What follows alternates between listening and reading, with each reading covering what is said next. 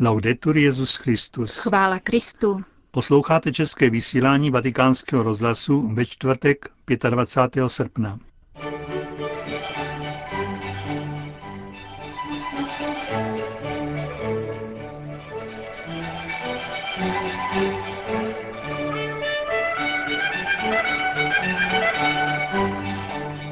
Libie se neobejde bez smíření, říká apoštolský vikář Tripolisu, monsignor Giovanni Martinelli. Nadace pro pomoc Latinské Americe Adveniat oslavila 50 let svého trvání. Problémem Somálska není jen sucho, uvedl v rozhovoru pro vatikánský rozhlas apoštolský administrátor Mogadiša, monsignor Giorgio Bertín. Od mikrofonu vás zdraví Jana Gruberová a Josef Koláček.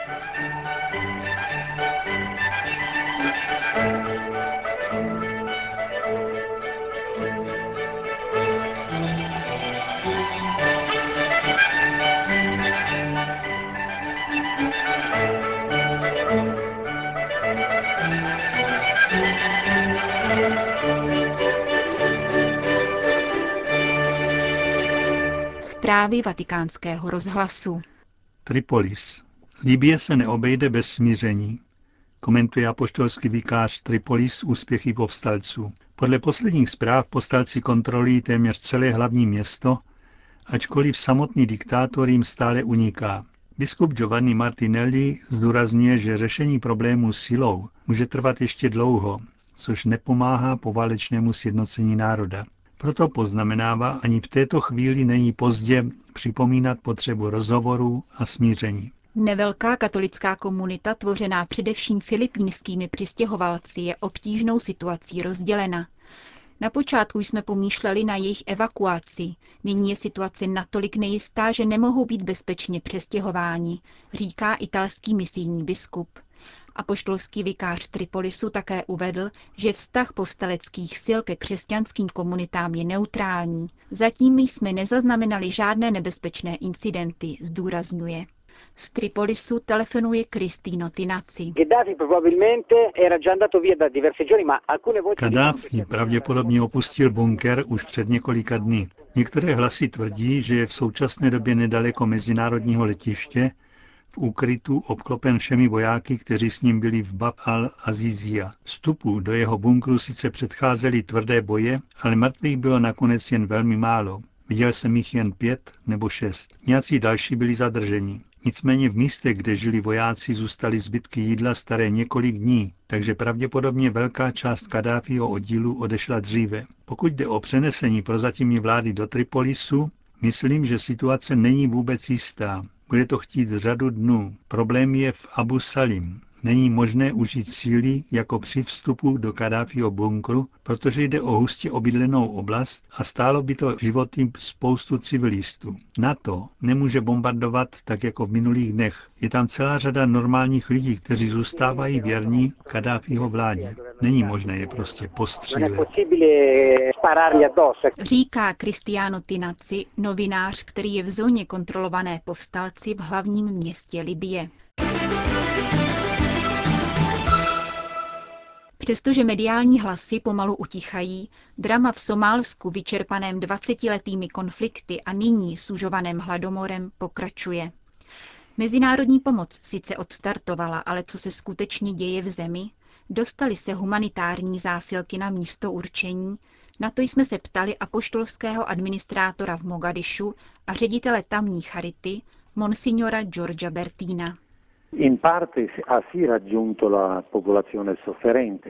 Částečně ano. Humanitární pomoc přišla. Když říkám částečně, mám na mysli uprchlíky v táboře Dabab v Keni a v Dolo Ado na jihozápadě Etiopie a také v Mogadišu, kde je asi 100 tisíc uprchlíků, kvůli suchu, které trvá už tři měsíce. Oproti tomu do jižní části centrálního Somálska přichází pomoc sporadicky. Proto příliv uprchlíků z těchto oblastí pokračuje. Co brání po 20 letech nastolení demokratické vlády? Řekl bych, že právě těch 20 let. Lidé si totiž za tu dobu zvykli. Chudí si zvykli žebrat a žádat o pomoc a vychytrali se naučili těžit ze stavu věcí, využívat absence státu k vlastním cílům. Je tedy potřeba změnit přístup, ale těžko říct jak. Pokud jde o pomoc zvenku, myslím především na somálskou diasporu, která je ohromná. Řekl bych dokonce, že ta lepší část Somálska utekla. Bohužel se mi zdá, že je málo koordinovaná, možná také ve vleku vnitřních konfliktů, v nich se země stále zmítá. Co církev dělá a co se jí podařilo udělat v této situaci? Nedávná slova svatého otce upoutala pozornost na dramatickou situaci Somálska a pokusili jsme se také prostřednictvím katolických organizací o navázání politického dialogu. Nechci teď jmenovat, ale jeden z pokusů se rozběhl nedávno. To je ovšem věc budování státu a tedy součást politického kontextu. V humanitární oblasti jsme pracovali celých těch 20 let na podpoře místní populace, i když samozřejmě v posledních dvou měsících jsou katolické organizace a zejména Charita v uprchlických táborech přítomné výrazněji.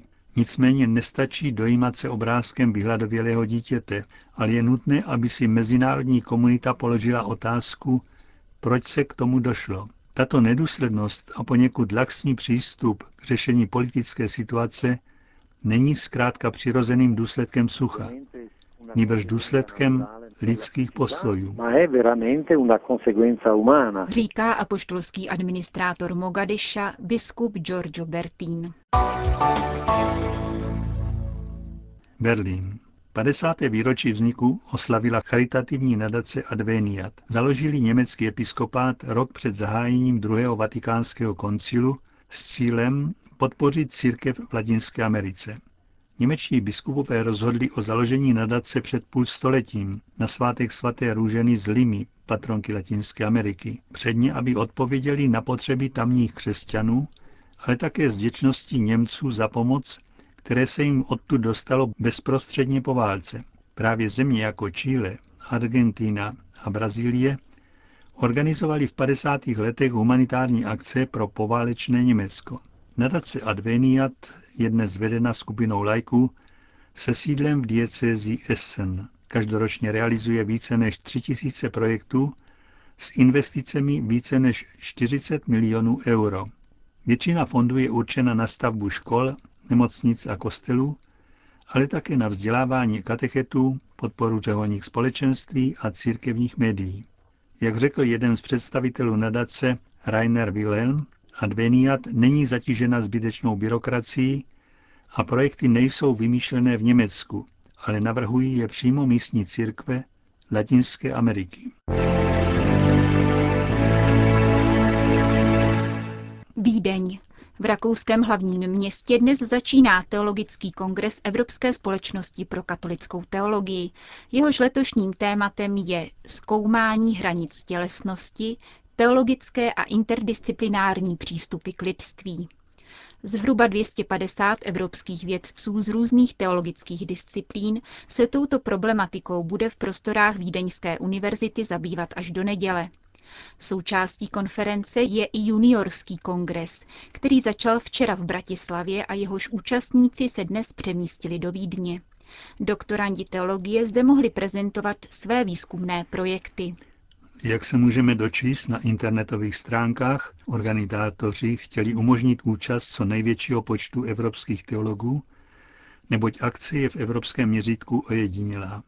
Velkorysé sponzorské dary umožnili skutečně mezinárodní účast a rovněž přispěli vůbec poprvé k vyhlášení soutěže o nejlepší teologickou knihu roku 2009 až 2010.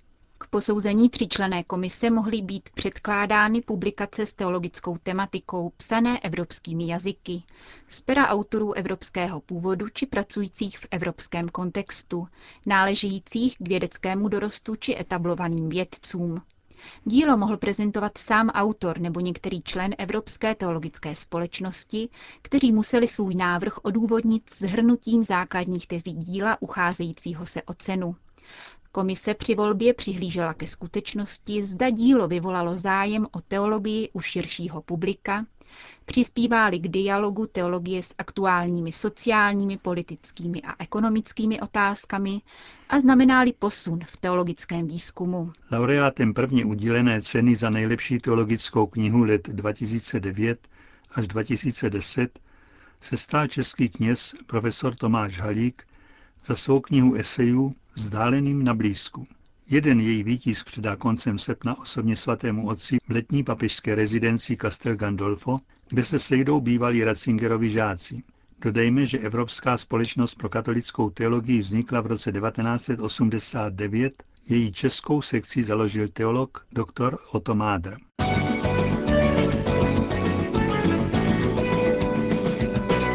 Dháka.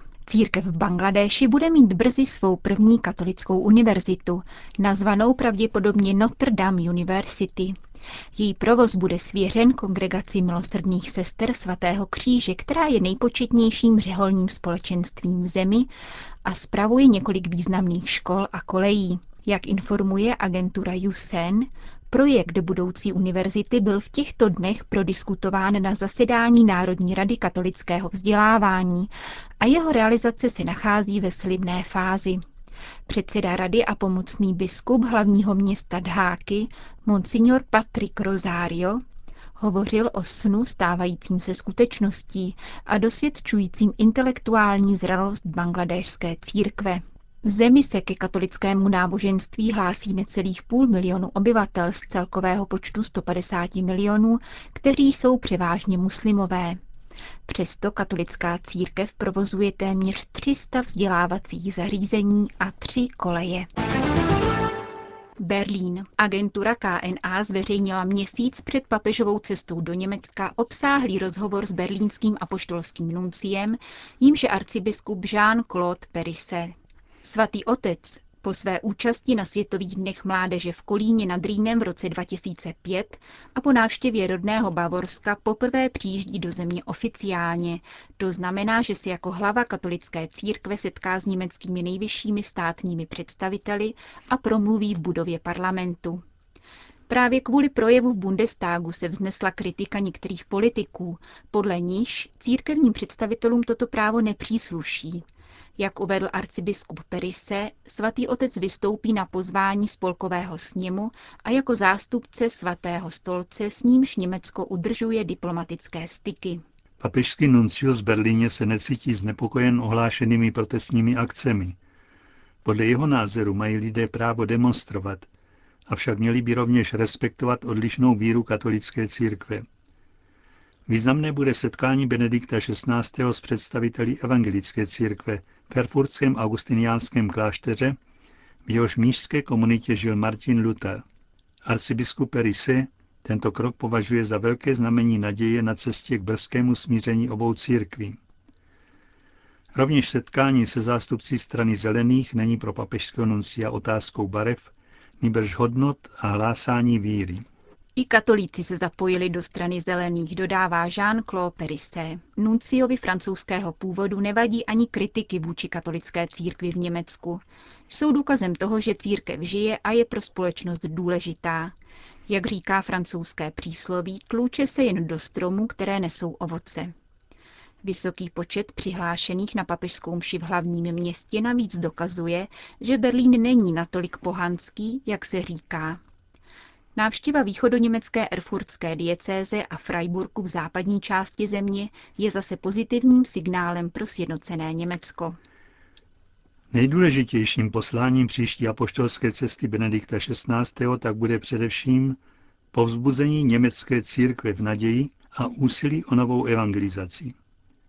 Vatikánský diplomat nepochybuje, že se tento záměr naplní. Papež má v Německu i v Římě dobré spolupracovníky pomůže mu duch svatý a krom toho ve své rodné zemi přece nepotřebuje tlumočníky.